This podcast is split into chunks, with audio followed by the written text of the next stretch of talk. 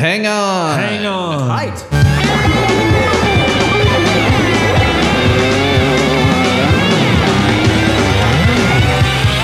might be a podcast. Boy. This might be a podcast. It might be Greg. It might be guest.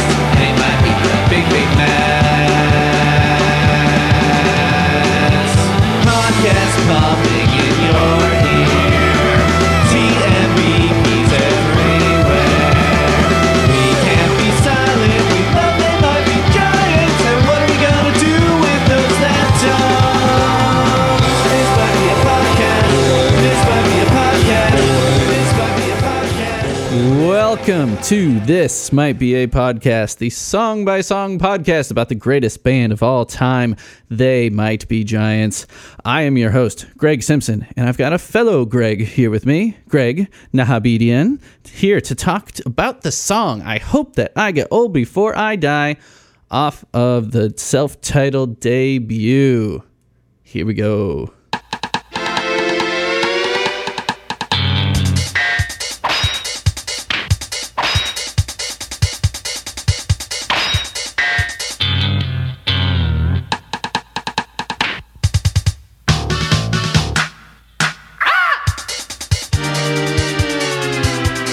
Sometimes I feel like being wispy, and once in a while I feel like being dry. But we're doomed and we're drowned by this feeling we surround, so I hope that I get old before I die. Oh, it's a long, long rope they used to hang you soon, I hope. And I wonder why this hasn't happened, why? And I think about the dirt that I'll be wearing for a shirt, and I hope that I get old before I die. Greg.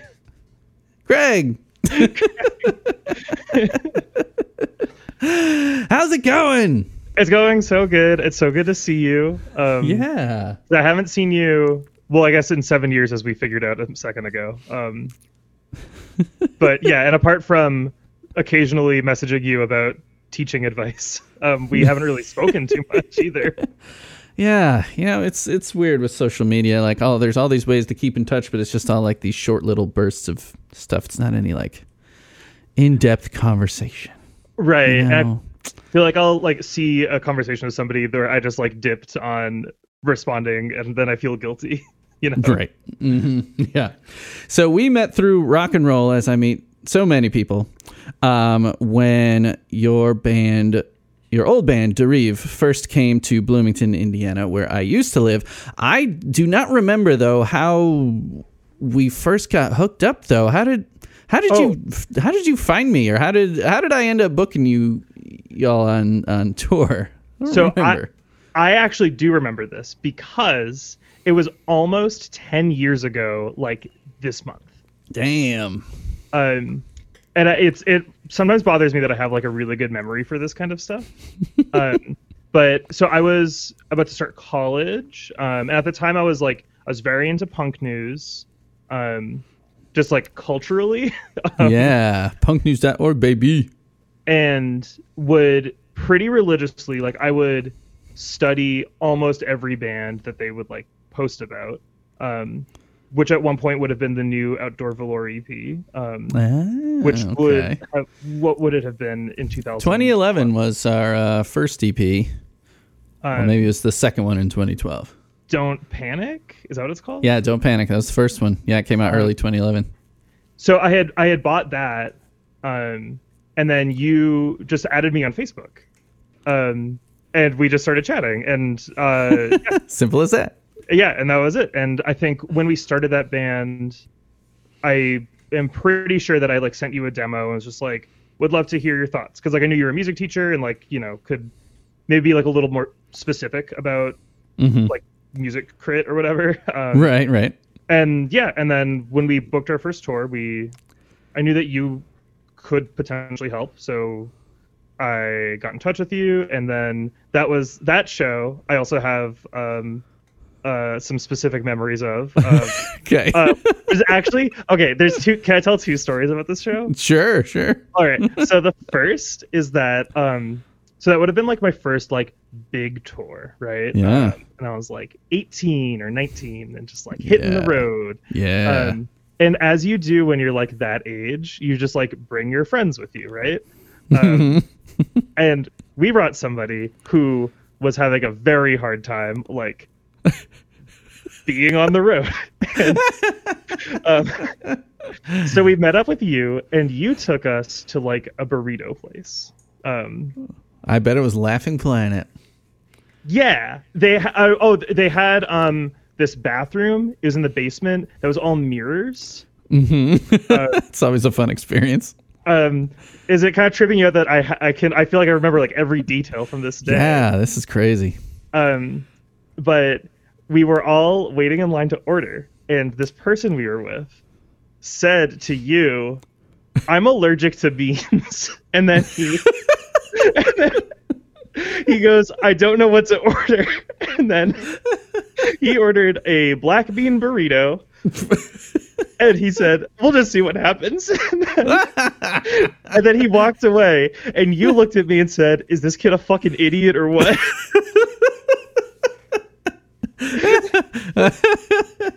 And sure enough, he passed out in our truck during the show.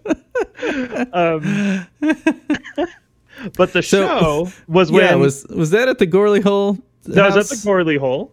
And that was right after a big windstorm, so nobody had power. Mm-hmm. I feel like the first band had power, and then the rest got moved out onto the lawn. Am I thinking of the right show? Yes. Yeah, we ended up playing on the lawn, and we had, like, prepared for the possibility of doing acoustic shows mm-hmm. a little bit. Mm-hmm. And I remember being, that show in particular... like so bummed because we fucking bombed, and nobody would disagree that our set was just like utter garbage. I mean it was 10 years ago. I'm sure it was fine. Under the circumstances. But I remember being like very bummed because like I had and have a lot of respect for you as a musician and a person, and I was like, I really want to impress my new friend Greg. Like he's older than me and he's cool. So I really fucked up. Yeah. But then you came back and rectified it. Yeah, I think that the next show was fun. Yeah. All right. How many times did you end up coming out this way? That band played in Indiana 3 times. Second or the third was at the Root Cellar. Oh. Mm-hmm. And I remember that being like. We had something else get canceled, and I think I saw that you were hosting a show, and I was like, can we, like, hoof it out there? And I think we did one of those, like, dumb, like, 12-hour drives to do that show. Oh, yeah. Those are fun. A blast. I kind of miss them, like, in pandemic land. I'm kind of like, I'd love to just, like, be in the van with my friends for, like, 18 hours. I know. Right. All those little things you take for granted back when things were... You know, the world was a livable place. Yeah. Oh, jeez. So I think it's to get down to business, though, to talk about They Might Be Giants, you need to tell people about your fandom story. Yeah. Okay. How'd you get into They Might Be Giants? So when I was in 3rd grade... a kid I went to school with who knew that I was a very big Weird Al fan he lent me a copy of, I'm pretty sure it was Apollo 18. Okay. Which would have been, what year is that? 92. Okay, so yes, that makes sense. Yeah, and I remember saying, I don't get it. And gave it back to him and did not think about that band again until... I actually started like touring, and for a long time there were like 2, you know, like post shows. There were kind of 2 acts that people would ask me if I was into. It was always They Might Be Giants or Frank Zappa. And at the time I had never listened to either.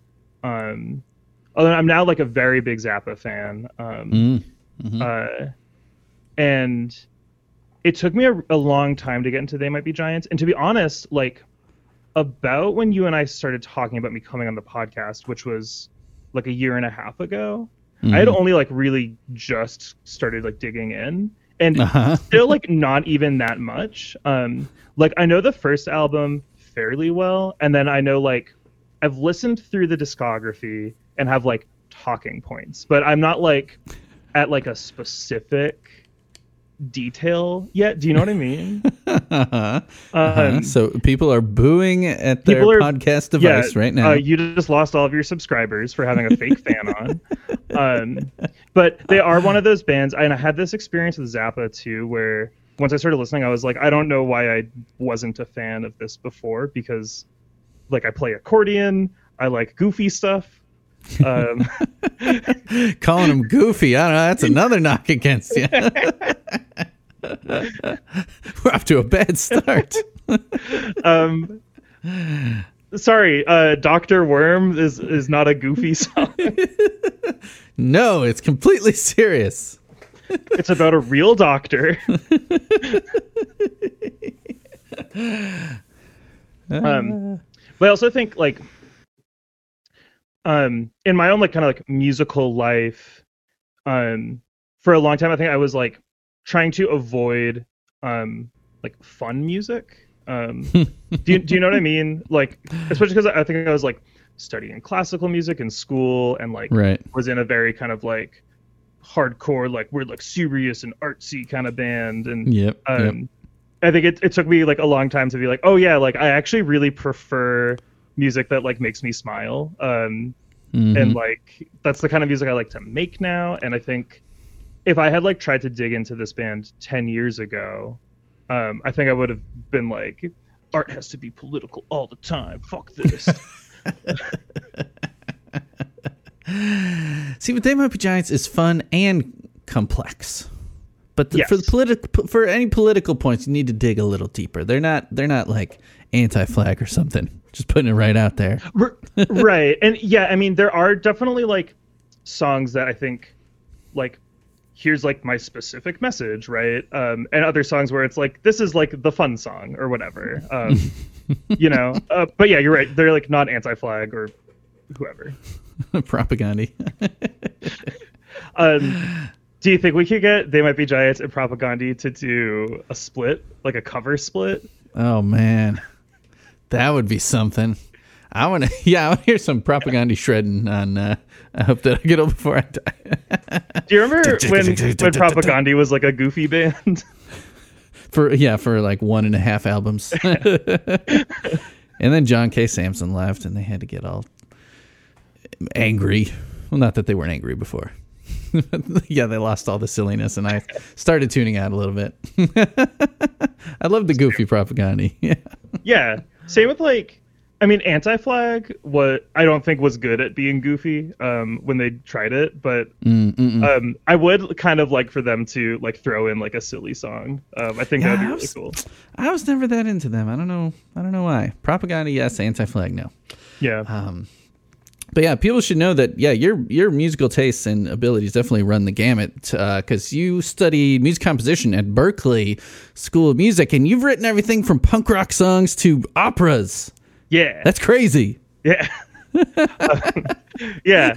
I feel like whenever I meet people, I and they kind of ask like, "What do you do like with music?" I would say that I have a musical double life, as a way of kind of like explaining that like, yeah, like I like have a master's degree in composition, and you know, like I run an opera company, and I'm in a band and have a record label and stuff. But I really like tend to see those things as like very connected, and don't really feel them as like different aspects of like music making, right, but I feel like it's also like a very kind of like They Might Be Giants thing. Like I think one thing that really sticks out to me about that band is like there are like rock songs, and then there are songs that are like, this could be like in like a weirdo musical. I feel like they're not like separated. They're like, this is like the band, right? Like this is what we do, and it's like all this stuff.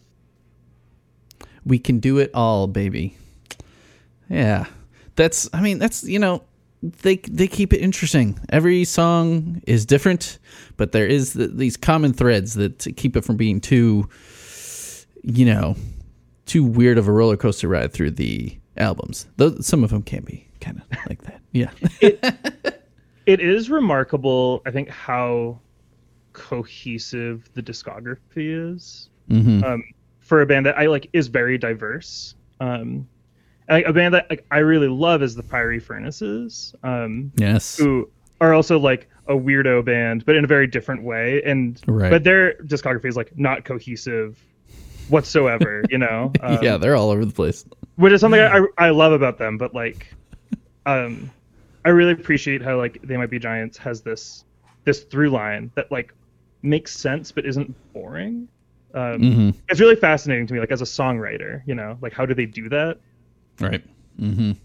Yeah, Fiery Furnaces, you know, I feel like I remember we talked about their album Rehearsing My Choir, which I still never got into. The one where their grandma sings the whole album. I have my college thesis was about that album. I have a lot of really specific thoughts about like how it's a masterpiece. So I just opened a whole can of worms. Oh, you absolutely did. But I don't know, when is They Might Be Giants going to have like their grandparents? It's probably a little late for that. Yeah, their grandparents probably safe to say are no longer with us. But yeah, I mean, actually, They Might Be Giants, I feel like, are a band that would be like, our kids wrote the album. Right. You know, John Linnell put out a solo EP called Roman Songs, and his son, who's like 21 or something, plays guitar on it. Oh, cool. So that's pretty cool. Yeah. That just came out like relatively recently, right? Yeah, it came out to the fan club in the spring, but it just came out officially like 2 months ago. Mm-hmm. Well, I guess when this comes out, it'll be a little longer than that, but yeah, really recently, and it's all sung in Latin. Did you listen to it? No, I haven't listened to it. That's amazing. Yeah. Oh, yeah.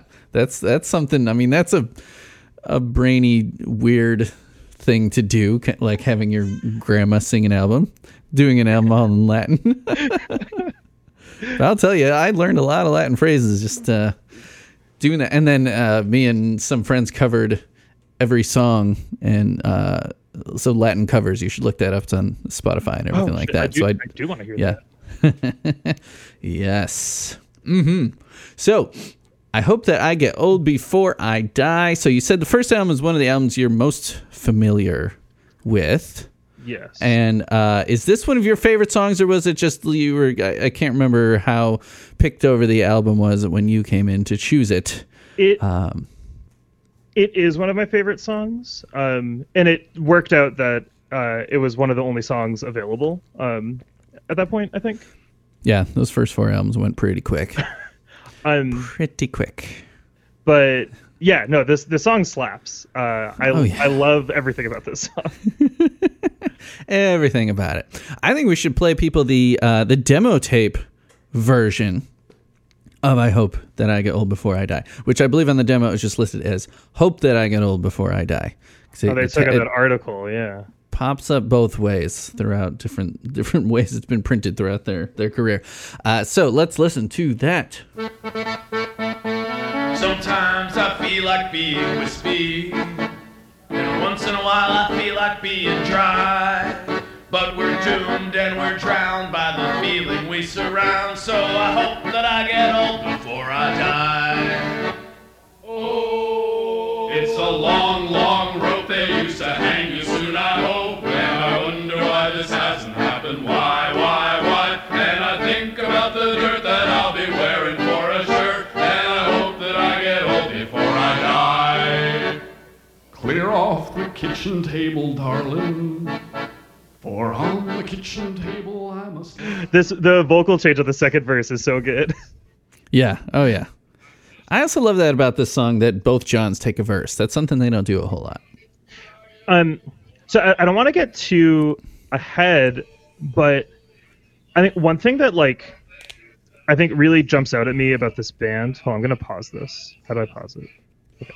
Like listening to the covers that you sent, including mine. What? Yeah. But it like really strikes me at how many like different interpretations there are. And then earlier today, I did my research. I listened to the episode you did with Justin McElroy, and listening to all the covers of Pet Name, They're like all over the map. And I think the demo kind of confirms what I was thinking, which is that like the studio version of this song is weird. Like there's like, you know, it's just like, it's goofy. It's weird. It's kind of, it's that drum machine, man. Oh, it's wild. I love that drum machine. Oh my gosh. But I think I miss it. It's almost everyone leaves it out. Yeah, I think am I the only one who has a drum machine? There's a little bit on one of the other ones, so we'll get there. We'll get there.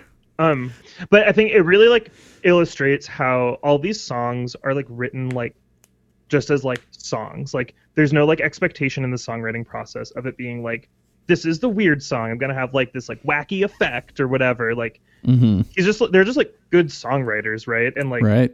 I think seeing those songs like develop in the studio in that way is really fascinating. And it makes me think about like other bands who like maybe the explicit intention is like, this is supposed to be weird or like abrasive. Right. You know, but this is like not that. It's like, here's the song and like how do we kind of like orchestrate it, and that fascinates me. Yeah, the demo, I mean, it definitely sounds like a demo, and I love their demos. I love the quality of them. It just sounds like they're having so much fun, and like you said, it really just drives home how good the song is, this kind of like pub sing-along feel that it has, which maybe gets lost a little bit in the studio one because of just the wild drum machine. Yeah. But God, I love that drum machine. It's just like, I mean, some of it, I mean, a lot of it must have been done with a sampler, right? It sounds like they were finding all these sound effects that they were kind of queuing up. I was going to ask you if you knew what it was. Not exactly, no. I mean, I know the drum machines they were using at the time. But Eugene Chadbourne is on this album? Literally phones in a guitar solo over the phone. Oh, I love that. Do you know how that collaboration happened? Because that seems like a weird pairing for that early in their career. You'll have to go listen to that episode then, won't you? Oh my God, you already did. All right, I'll have to do my research. I can't even remember if we answered that question. But anyway, the drum machine that they used mostly on the Pink album was the Yamaha RX-15. Okay. That much I know. Though they also used a Boss Dr. Rhythm. But I doubt the Dr. Rhythm had a and a slap and a... There's so many good sounds. Ping, clang. Well, you know, I like sometimes, you know, when I'm teaching like piano lessons, like little kids, if we're like on an electric keyboard, I'll be like, let's play with like the fun sounds, you know, whatever. Right. And every once in a while, what I'll be like, nobody really does this like professionally, you know, and I'm like, oh, you have no idea, my friend. Let's hear what Twinkle Twinkle sounds like on the percussion setting. Boom, boom, kss, kss, clinker. My favorite is always the guiro sound on the queued up on a keyboard. my favorite is the guy going like, "Hoo!"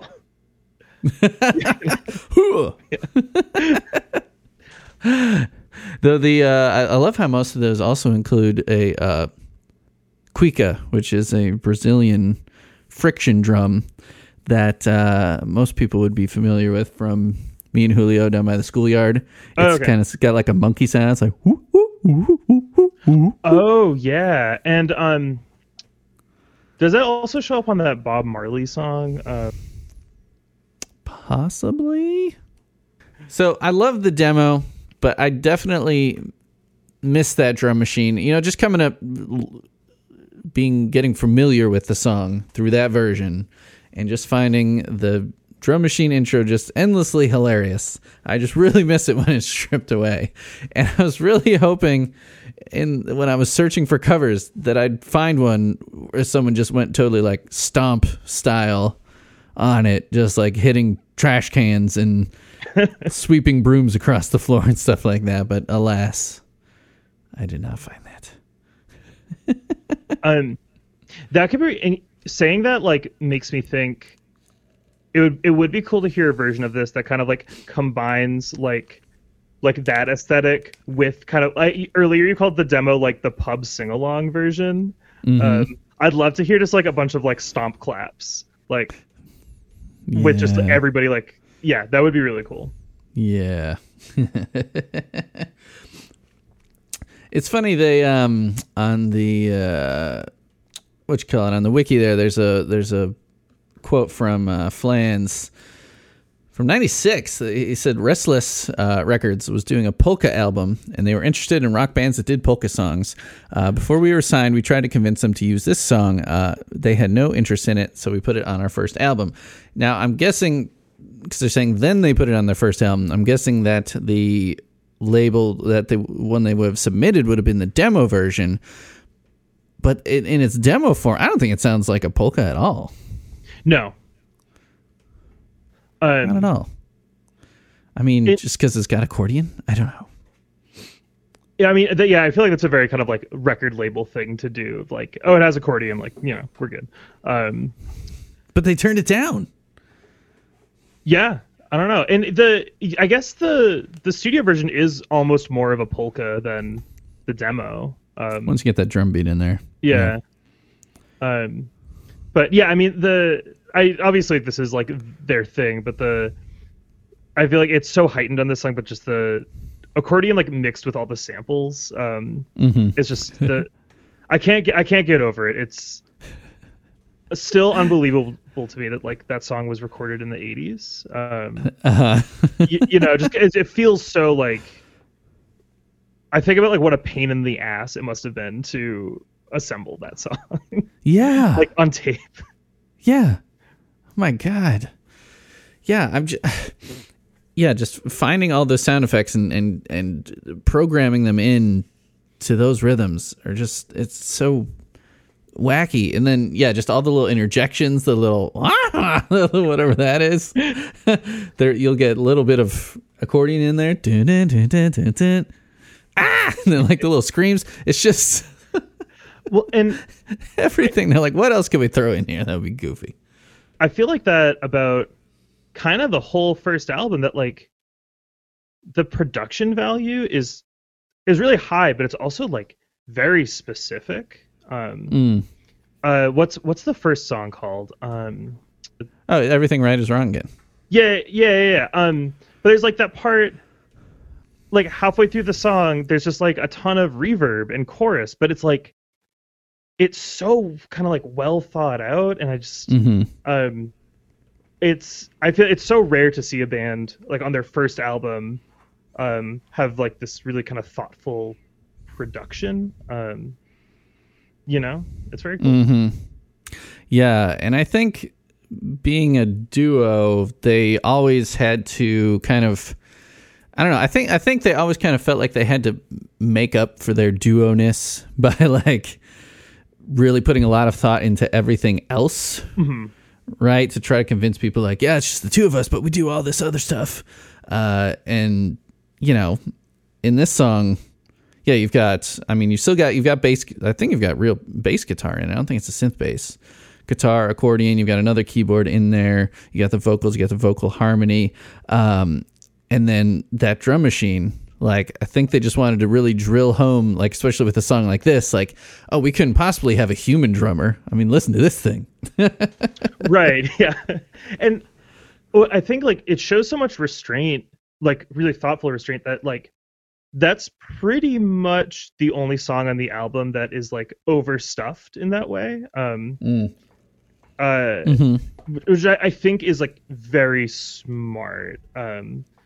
Yeah, they don't really play up the drum machine angle too much, other than like this and maybe a couple other moments. Yeah, and I think this is the really kind of the only song that's like like, hey, we're crazy, you know.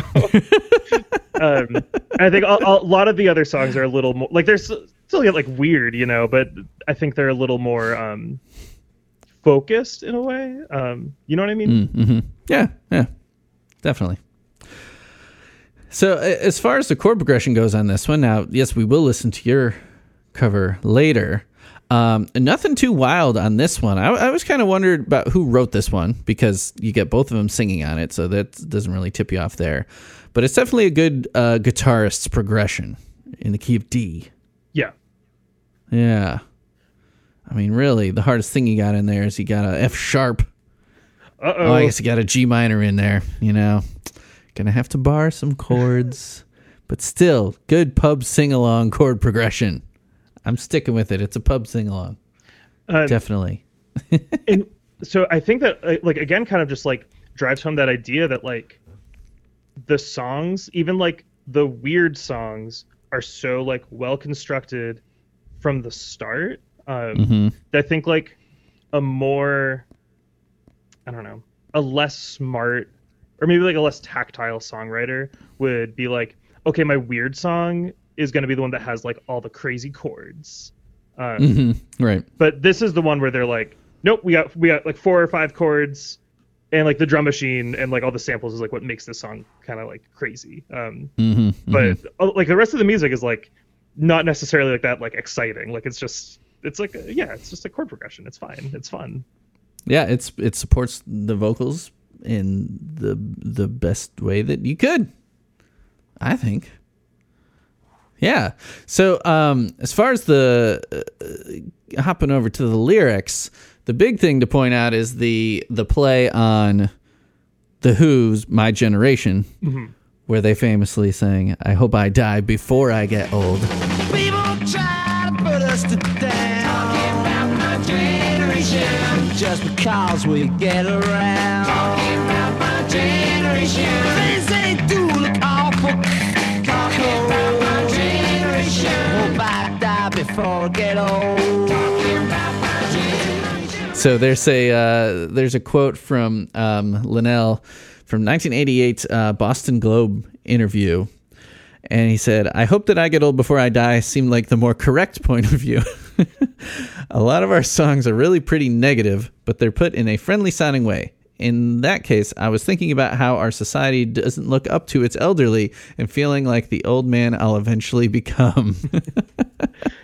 It's such a like kind of like mid 80s like punk adjacent thing, like to come out of like the extreme like nihilism of I guess just like, music in general at that time. Yeah, and I feel like it's also such like an anti-rock and roll thing for a great kind of like anti-rock and roll band, you know. I don't want to die, please. Well, they just have so many songs about death, and then this one's like the anti-death song.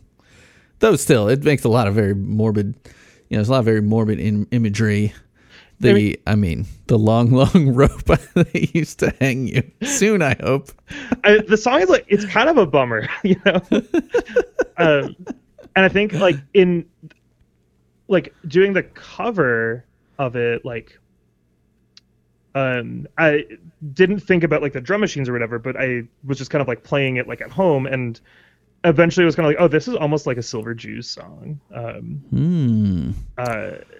You know, R.I.P. like David Berman. Yeah, we should do a David Berman podcast.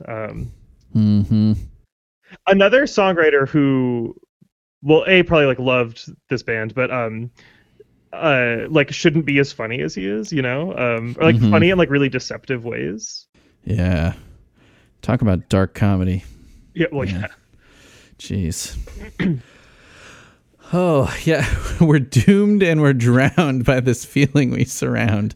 There's just so dour. So at the beginning, sometimes I feel like being wispy, and once in a while I feel like being dry. It just starts out in such a lighthearted mood, and then immediately just, we're doomed and we're drowned by this feeling we surround. Yeah, like, no matter, like, what he feels, like, you're gonna die, dude. Yep, it's coming. Yeah, I mean, they would circle back around to this theme so many times. I mean, their song Older would be the touchstone example. You know the song Older, right? What album is that on? It first appeared on Long Tall Weekend, and then it was on Mink Carr. You're older than you've ever been, and now you're even older. Oh, I do know that. See, I am such like a bad They Might Be Giants fan.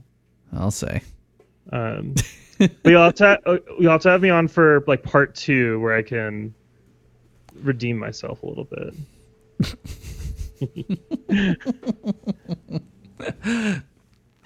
Now, the second verse, the Linnell verse, it's like a Last Supper kind of thing, right? Yeah, is that the vibe? I was curious what you kind of thought about that, because I got that impression, but was curious. Yeah, that's definitely what I'm thinking. But I'm also thinking this guy's a bad husband. He's making his wife do all the cooking and all the work cleaning up. It's like, I'm just tired for my wife. I'm not going to help out, but I'm tired for my wife who served the banquet of my life. Or I guess, is the banquet of your life like a funeral dinner? Now I feel like the image I'm getting is like a home funeral where like he's like lying on the table, you know. So I don't know if that's a thing. Just lying right on the table, not a coffin. We couldn't afford that. So he's already dead in this situation. Okay, I was picturing right like your last meal, last supper. I mean, last like your last meal in prison. You know, you're getting the chair. Right. Yeah.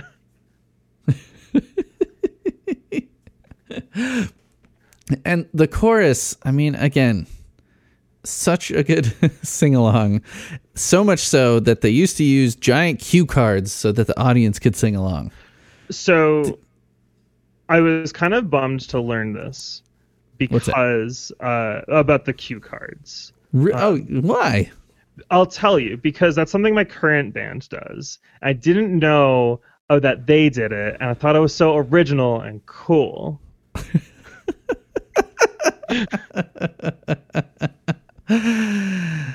I'm sure They Might Be Giants weren't the first ones either. I mean, Ramones had the Gabba Gabba Hey. Yeah, okay, fair. You're in good company. There's so many like contradictory little things in this song. Like, I hope that I get old before I die. But then he says, it's a long, long rope they used to hang you. Soon, I hope. Right. And I wonder why this hasn't happened. Why hasn't it happened yet? And how great of a rhyme is I think about the dirt that I'll be wearing for a shirt. Oh, I love it. Yeah. And I think like the kind of like paranoia about like thinking about death is like, you know, obviously like really kind of like fertile ground for writers in general, but I really like this interpretation that it's like weirdly optimistic about it. Like, I don't really know how to explain it because none of the lyrics are like positive, but like there's something just like about the delivery that's like, I think there's like an acceptance in it. And this, I mean, about how old are they when they're doing this? Like probably like early mid 20s, right? Yeah, mid 20s. But that's like a very like, you know, early mid 20s thing is just like thinking, or at least that's what it was for me, is thinking about death all the time. Really? Oh, not everybody had that experience. Okay. Just me. Not everybody. No. Oops. Just you emo kids. But yeah, it's kind of like, yeah, kind of like a get it over with kind of feeling. I wonder why this hasn't happened. Why? Get to it. Get it over with. Right. You know, as a 25-year-old or whatever. I mean, you're basically dead at 25 anyway. Whatever. Oh, yeah. What else are you going to do? So these guys were having a quarter-life crisis, I guess. Right. Should we listen to a couple live versions? Yeah. Yeah. So I've got an early one. 1992 from Birmingham, England. And I'll drop that in.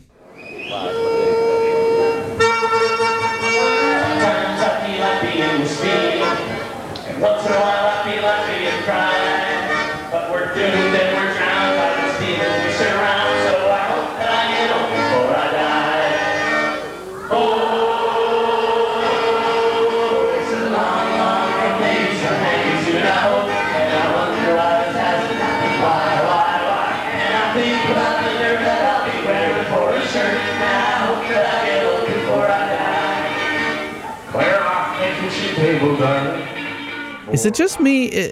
Is it in a different key? It feels higher to me. Or maybe it's like the tape or something. It could be.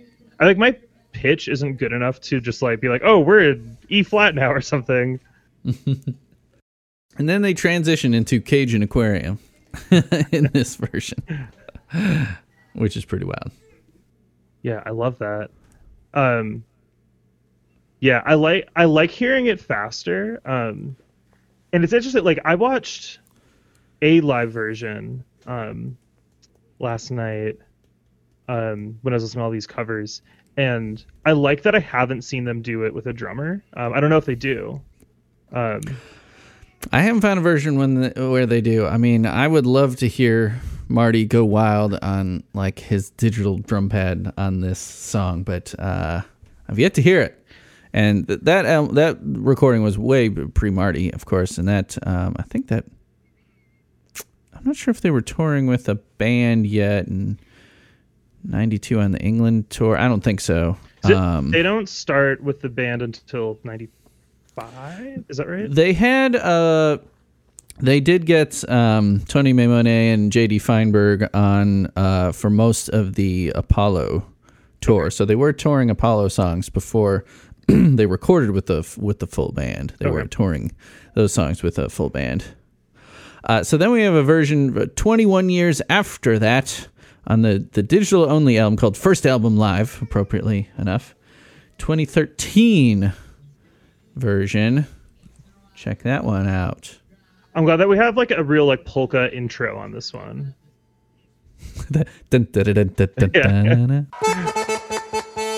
Sometimes I feel like being wispy, and once in a while I feel like being dry. But we're doomed and we're drowned by this feeling we surround. So I hope that I get old before I die.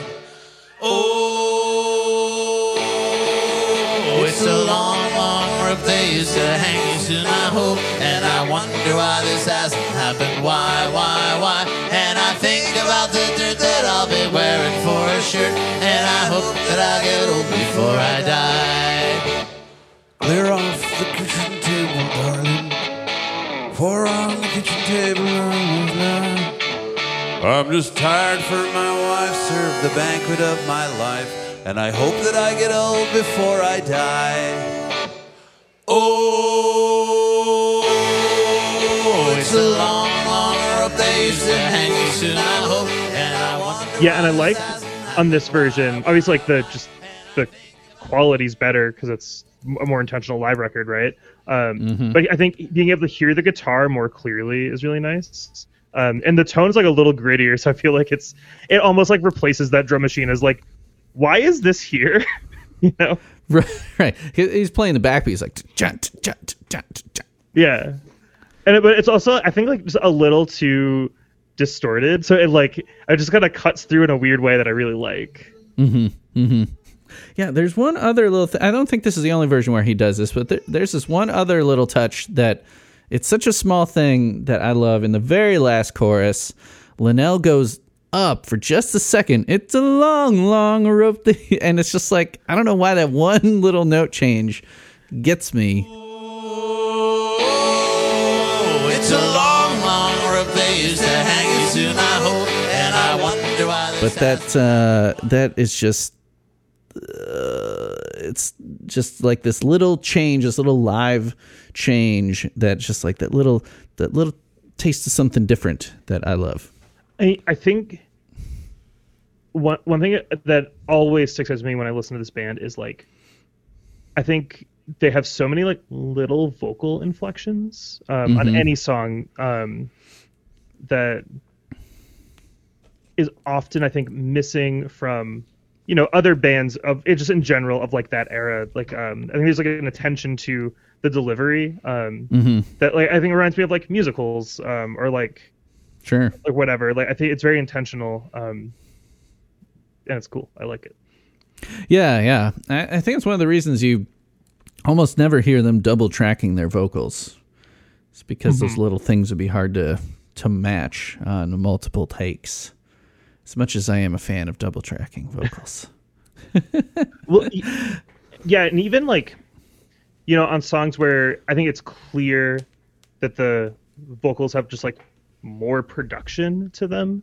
There's still, I think, more of a personal element to just like the delivery. But I mean, you know, is always good.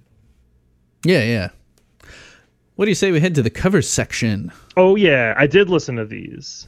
Okay, good. All right. So our first cover is from YouTube user PPF. I don't know. PPF. I don't know what that stands for. But from 2008, we've got a little acoustic cover. And let's check out this finger picking at the beginning.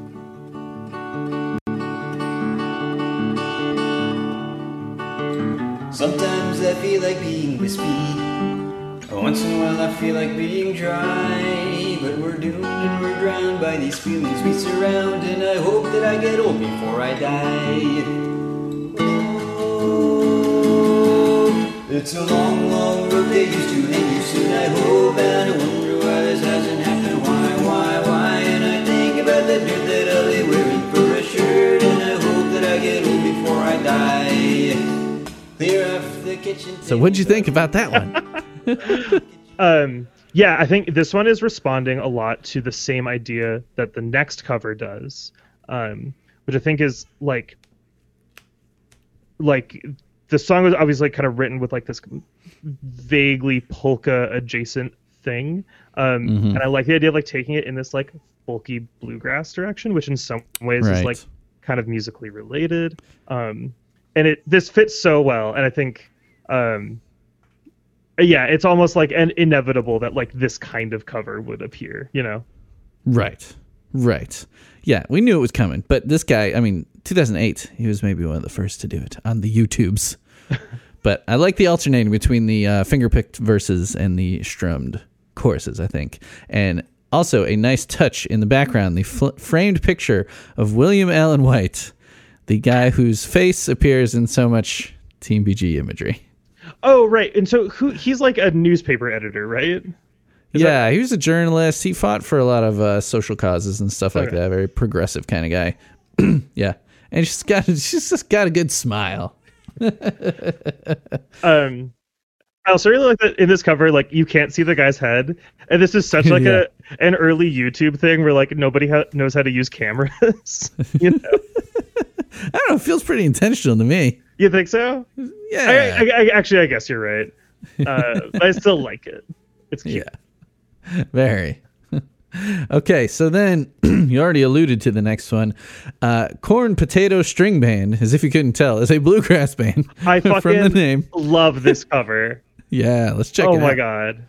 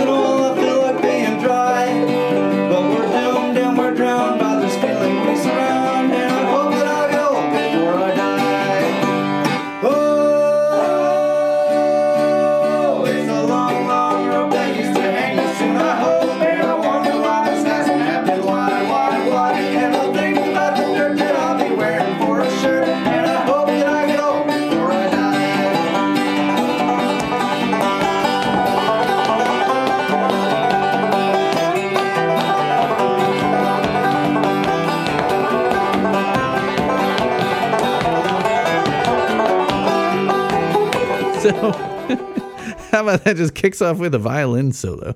and this girl rips. She is so good. Oh yeah. I love everything about this band. I want to be friends with them. That guitarist, that guy's got a beard on him. That is a solid bluegrass band beard. Oh yeah. It's almost like if you're starting a bluegrass band, it's like, do we need a guitarist or do we need a guy with a beard? Guy with a beard. Definitely. And I had found another cover that had banjo in it, but then when I came across this one, I'm like, yep, this is the banjo one. Because that guy's picking, he takes a little solo in the middle, and then there's a tap dancing solo. This is what I wanted to bring up, because it's so weird. Like, it's, I mean, it's very appropriate for, like, this kind of band, but it's so weird. And the look on her face is amazing, because I feel like she's like, should I be doing this? Like, she feels a little strange about it, too. And I also like that the camera is, like, directly on them, and presumably there was an audience who was watching this camera guy, like, block their view. I think the tap dancing is great because it kind of takes over for where the drum machine craziness would have been. Right. So it's like, it's just another kind of weird way to keep the beat. I dig it. Not being like a bluegrass person. Oh, I just got to the tap dancing again. Also, I like, if people should definitely watch this, because they're right next to the girl tap dancing. There's like this really weird, like, bust of somebody, like, just kind of like staring, giving the side eye. And it's one of those things that, like, you know, if you play shows and, like, go to venues and stuff, like, that kind of, like, shit is just all over the place and you don't give it a second thought. But when you see it in this context, you're like, why is that there? I also want to know why there are so many violins up there. Does she use alternate tunings? It's like the Sonic Youth of violin playing. Or do you think it's like the... what was it? Did Jerry Only? I feel like I've heard this story before, that he tuned his bass EA, because those really strings he used, that he knew he would break them all the time. Jerry Only from the Misfits, if people don't know.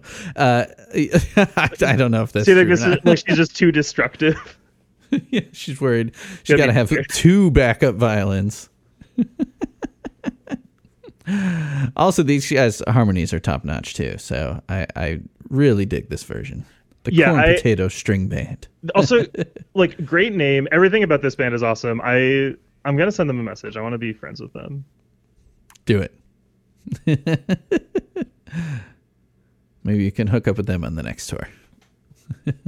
All right, so let's see. Then we're gonna head over to watch a young chap named Adam Thornton on YouTube here, and he has a medley of Particle Man into I Hope That I Get Old Before I Die. So I'm going to skip to that.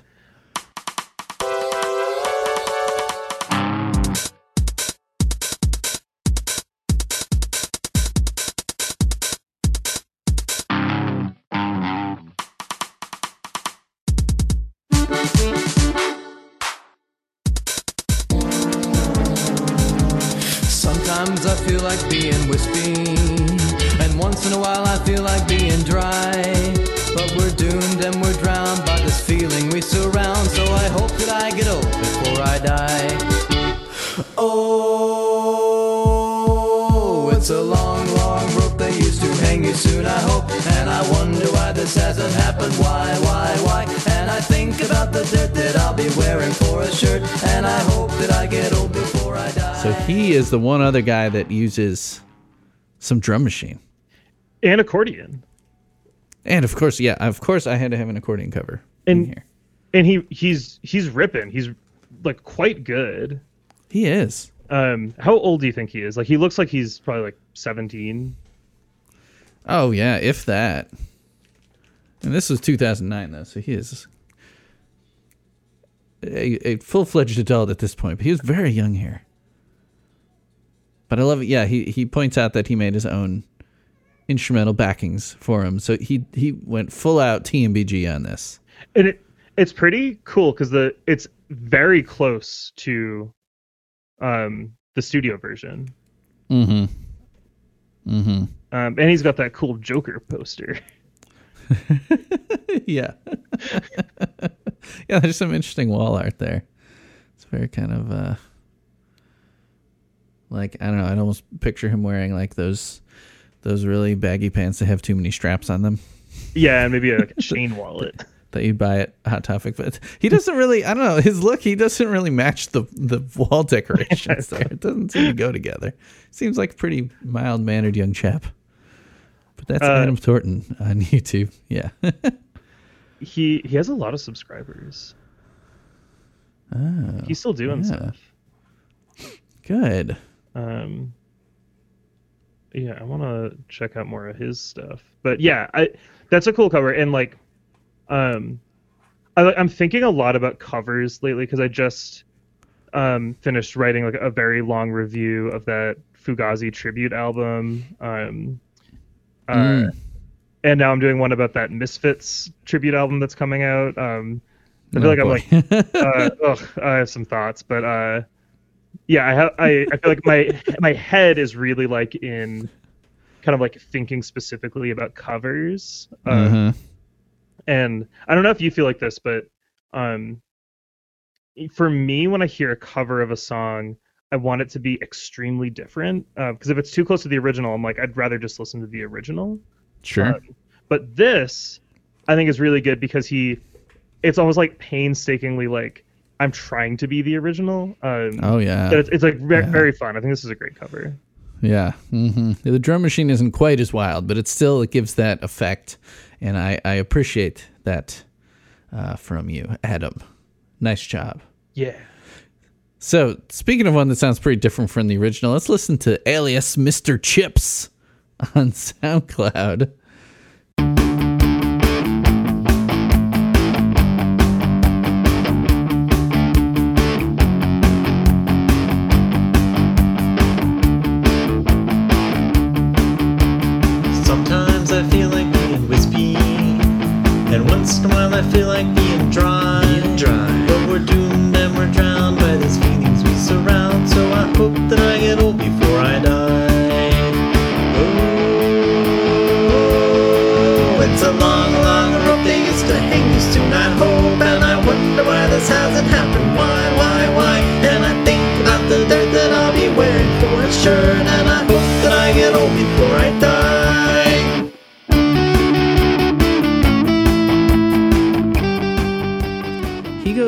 Mid-tempo pop punk kind of thing.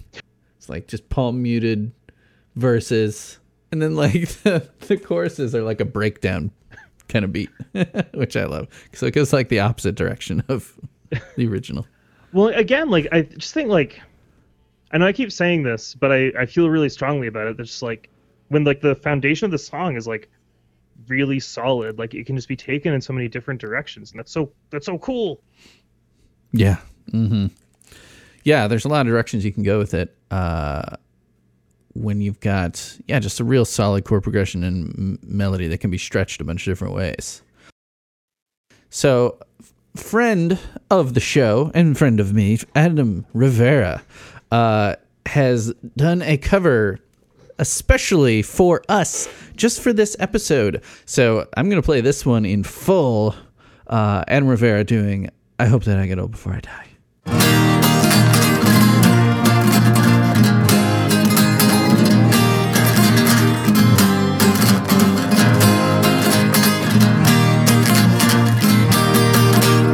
Sometimes I feel like being wispy. Once in a while I feel like being dry. But we're doomed and we're drowned by this feeling we surround. So I hope that I get old before I die. Oh, it's a long, long rope they used to hang you soon, I hope. And I wonder why this hasn't happened. Why? And I think about the dirt that I'll be wearing for a shirt. And I hope that I get old before I die. Clear off the kitchen table, darling, for on the kitchen table I must lie. I'm too tired for my wife, serves the banquet of my life, and I hope that I get old before I die. Oh, it's a long, long road that used to hang you soon, I hope, and I wonder why this hasn't happened. Why? And I think about the book that I'll be wearing for a shirt, and I hope that I get old before I die. It's a long, long road that leads to hang you soon, I hope, and I wonder why this hasn't happened. Why? And I think about the dirt that I'll be wearing for a shirt, and I hope that I get old before I die. He has some very percussive acoustic guitar playing, and I loved it's the hyperactive strumming at the beginning. Yeah, it's like so energetic. Yeah, and so I think like, don't you think it's kind of weird, or not weird, maybe interesting that like. We've listened to a couple live versions, like plus the demo, which all have like that like sing-along feel, but they're not like as energetic as like you might expect. Or I guess it's like a different kind of energy. But it's kind of cool to hear this that is like the tempo is like way up. And it's very like almost like it's like a almost like a folk punk song, you know? Yeah, it's like he goes Andrew Jackson Jihad on it. Yeah, that's better. I almost said he goes Mountain Goats, but then I rethought saying that out loud. Yeah, I'm not sure if Adam is familiar with either of those bands, but it's definitely got that folk punk energy. And I love like the little, there's like, I'm pretty sure a slide guitar element that comes in. So he does out of all the weird elements you get from the original, you do get the in this version. Yeah. But then on the last chorus, on the double chorus, there's this little. I'm pretty sure it's a slide electric guitar coming through, giving a little like kind of counter melody. That's real nice. It's also right before that last chorus, he does like kind of like extra strumming. That I really like. It's like a fanfare. Yeah. So thanks so much, Adam, for sending that over, a custom cover for the show. I really appreciate that. And so we got one more cover, and it's yours. It's mine. So tell me about this project here. There's a bunch of other people doing They Might Be Giants covers, and all. This might be a cover album. Yeah. To be honest, I don't really know much about like the genesis of like that album. But I got asked if I would be interested in it, which is kind of surprising because I think there are other bands that I'm like very vocal about like my love for. Not that I like have been like, oh, I hate this band, but you know. But yeah, they reached out to me and asked if I would be interested in doing it, and I said absolutely. And this song was already on my mind because we had spoken about the podcast. So that's why I chose it. I will. Okay. Well, I will drop it in right here.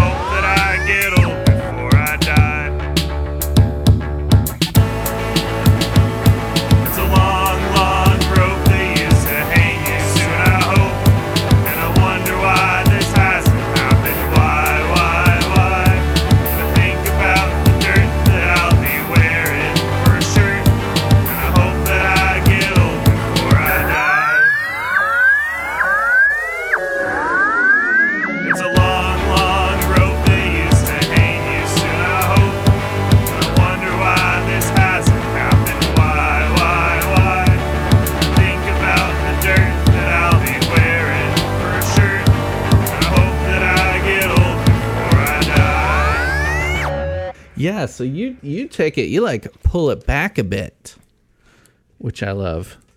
And the synth elements is something we don't get in any of the other covers. So I really appreciate all the synth weirdness. It's very cool. Yeah, well, I think I said earlier that like when I was initially kind of working on this and just kind of like jamming on it at home, I started to feel like, oh, this is kind of like a Silver Jews song.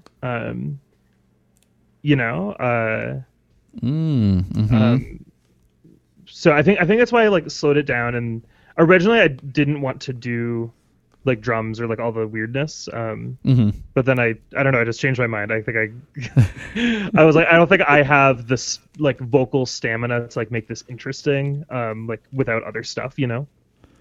Oh no, I like it. I like all the little twists on the melody that you do. And you do double track it. You got a very cool, thick kind of feel to the vocals that I dig. Yeah, I like the double tracking. And actually, that like that slide thing is actually a guitar with a harmonist pedal. Ooh, harmonist. So it just adds. Can you tell it what harmony to add? Yeah, and it can either do a harmony or it can do a slide. And what's really cool is there's a setting where it can slide in two directions at once. Ooh. That's really fun and aggravating to everybody I play music with. Yeah, I assume that was a synth too, of course. You're sneaky. You're sneaky. Yeah. But you know, you can get that over on Bandcamp, people, for free. Yeah. Yeah, this might be a cover album. Yeah, very cool. I haven't listened to the rest of that yet, but I bet there's some other good stuff on there. I don't really know any other names of the people on there, though. They are primarily like New England, like DIY folks. Okay. The Birdhouse in Your Soul cover, I think, is extremely good. I mean, I think all the covers are good, but that one in particular, I think, is stellar. And I do appreciate that we get two kid songs in there. I like that. Paleontologist and Roy G. Biv. Can't go wrong. Can't go wrong. All right, we are to that portion of the show where you need to score this song. Okay. Y'all ready for this? Do. But do like 10 years later, do I get to retroactively rescore? Thanks, Pitchfork. I heard about that. Fucked up. Okay. Yeah, I was thinking about this earlier because, as I said, I listened to the Justin McElroy episode, and I'm scoring in relation to other They Might Be Giant songs, right? Mm-hmm. And not like to the canon of music. Music as a whole. Rate it against, Miles Davis. Where do you put it amongst They Might Be Giant songs? I think I give this like a 9.1. 9.1. Is that dumb in its specificity? No. Okay. You got to be specific. Cool. Right? Yeah. You got to differentiate the 9.1s from the 9s. Yeah. Right? This one, I feel like it's one of my favorite songs from side B of the record, for sure. Because you got like all these really, really bizarre songs. I mean, side B, I think, kicks off with She's an Angel. So you got like a big pop banger right there. But then you got Youth Culture, Killed My Dog, Boat of Car, Absolutely Bill's Mood, Chess Piece Face. So these like really, really weird ones.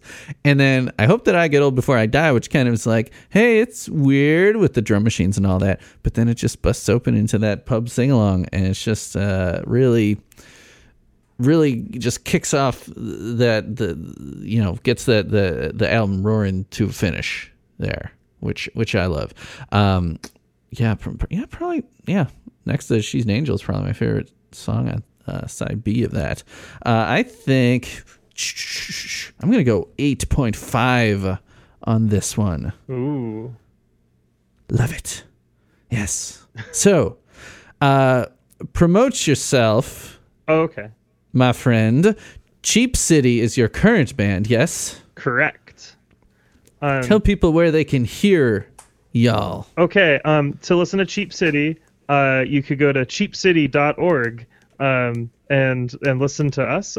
We also have a project that's live on our website called Wikicheapia, which explores the lore of Cheap City. Cheap City is a real place. We are cultural ambassadors from Cheap City, and all of our songs are about why you should come visit Cheap City, or like how to educate yourself about the history of our city.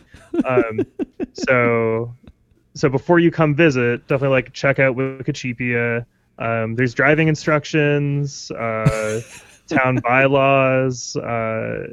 It has consumed a inappropriate amount of my life. So that's Cheap City. And do you want people to find you on social media, you or the band, or? Yeah, you can just find like Cheap City stuff. Usually, like we're on like Instagram, it's Cheap City Forever. I'm Greg Nahabedian. Usually, I'm Greg Naha, N-A-H-A. Yeah, and I write like classical music and operas and stuff. And if you want me to play organ on a record, let me know, because I want to do that. Strangers, I want more work, so hire me, please. Greg wants some guest spots. Yeah, get those featuring credits. I've got a really dumb collection of electric organs, so let me justify the money I spent. Yeah. You got a Hammond B3 in there yet? Oh, not yet. Those are like super expensive, aren't they? Yeah, and it's like so a classic. A real bummer to move. I'm saying as somebody who has two organs that I cannot move by myself. But so they got the foot pedals and all that too. Oh yeah, baby. Yeah. I'll send you a video of one of them has like this insane drum machine like built into it. Yeah. With like an auto arpeggiator. It's something that like, ooh, like it was built as a church organ. It's like who was gonna use this like ever? This sounds like rock and or roll. Yeah, I gotta check that out. Are you good at playing with your feet? I'm okay. I'm not like. I actually really want to take organ lessons. I love playing electric organ. I play electric organ like more than I do piano, which is weird. Like as a piano teacher. But I do someday like really want to study like serious like organ. Yeah, and then you'll have to get those pointy shoes. Yeah, and a cape. And a cape and a half mask. Yeah, and I'll have to build a pipe organ in a sewer. Yes. All right. Well, people can find This Might Be a Podcast at thismightbeapodcast.com. Twitter is This Might Be a Pod. If you want to get on the mailbag segments, best to email thismightbeapod@gmail.com or call me at 224-801-2930. And yeah, bump to punknews.org. That's how we met. Yeah. Awesome. Yeah. I still check it every day. Yeah. Greg, thanks so much for being on. It was great talking to you again. Yeah, thank you for having me. It was great to catch up a little bit, and we should talk sooner rather than later. Yeah. And when touring is a thing again, you should come out this way again. We really want to.